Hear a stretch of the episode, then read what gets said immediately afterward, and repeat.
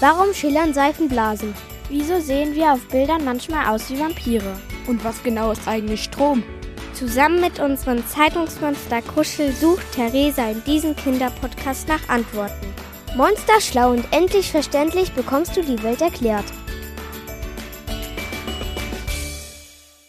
Einen schönen dritten Advent wünsche ich dir. Hi aus dem Podcaststudio in Mainz.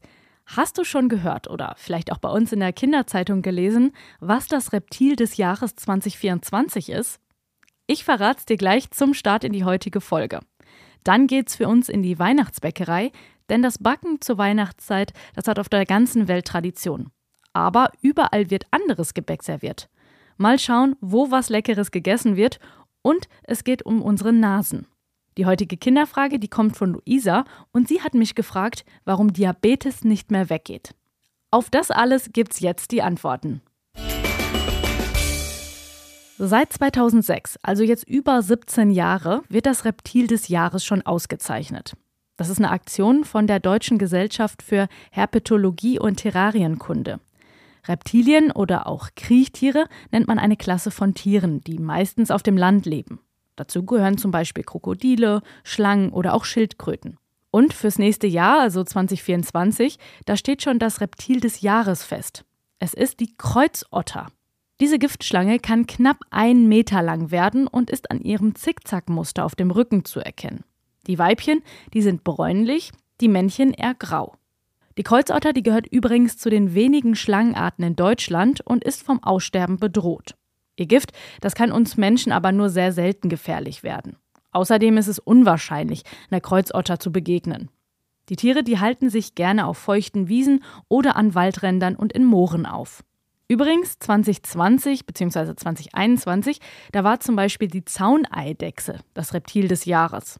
2022 die Wechselkröte und in diesem Jahr, also 2023, war es der kleine Wasserfrosch.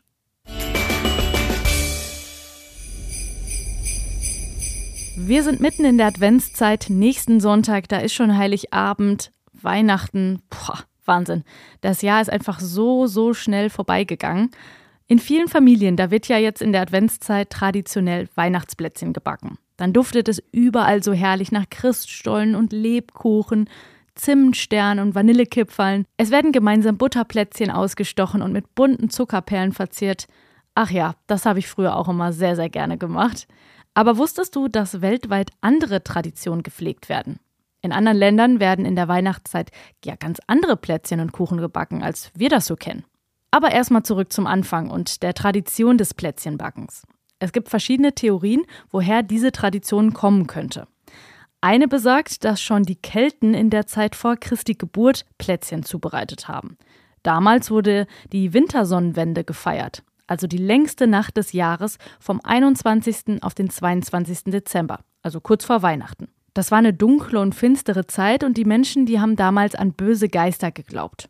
Um diese Geister eben zu besänftigen, schenkte man ihnen Opfergaben in Form von Tieren aus Teig. Heute noch sind viele Ausstechformen nach Tieren nachempfunden.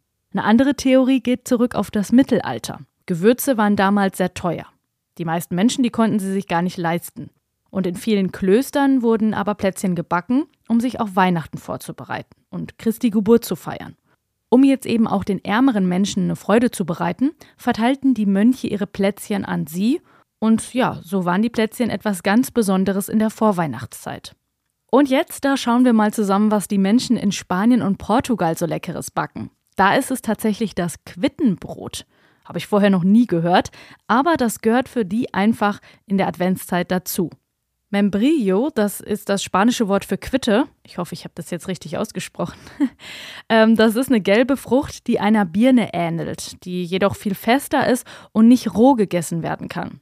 Und erst durch langsames Kochen verliert sie ihr bitteres Aroma.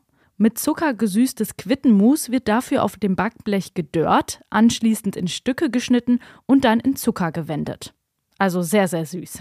In Italien, da gibt's Panettone und Struffole. Was für uns Deutsche der Christstollen ist, ist für die Italiener eben die Panettone. Ein 20 cm hoher Kuchen aus Hefeteig. Der enthält Rosinen und kandierte Früchte. Es gibt aber auch eine große Auswahl an italienischen Weihnachtsplätzchen und da eben besonders beliebt die Struffoli. Aus Neapel kommen die eigentlich. Das sind kleine Teigküchlein, die in heißem Sonnenblumenöl ausgebacken, mit klebrig süßem Honig überzogen und dann mit bunten Zuckerstreuseln verziert werden. Und wir schauen mal noch nach Polen, da sind die Weihnachtsoblaten. Da werden traditionell vor dem eigentlichen Essen große rechteckige Oblaten gereicht. Das ist ein dünnes Gebäck, das besteht nur aus Wasser, Mehl und Stärke und ist sehr knusprig. Da drauf sind dann zum Beispiel Darstellungen von Jesus oder Maria oder dem Christkind. Jedes Familienmitglied bekommt dann eine Oblate und bricht sich gegenseitig von jeweils einem anderen eine Hälfte ab. Dabei wünscht man sich dann viel Glück und Segen für das nächste Jahr. Die Tradition, das ist ein Zeichen der Liebe, der Freundschaft und des Friedens und ist in Polen sehr, sehr wichtig. Die Weihnachtsoblaten, die werden dann auch zum Beispiel an Freunde und Familie auf der ganzen Welt verschickt. Finde ich wirklich eine sehr, sehr schöne Sache.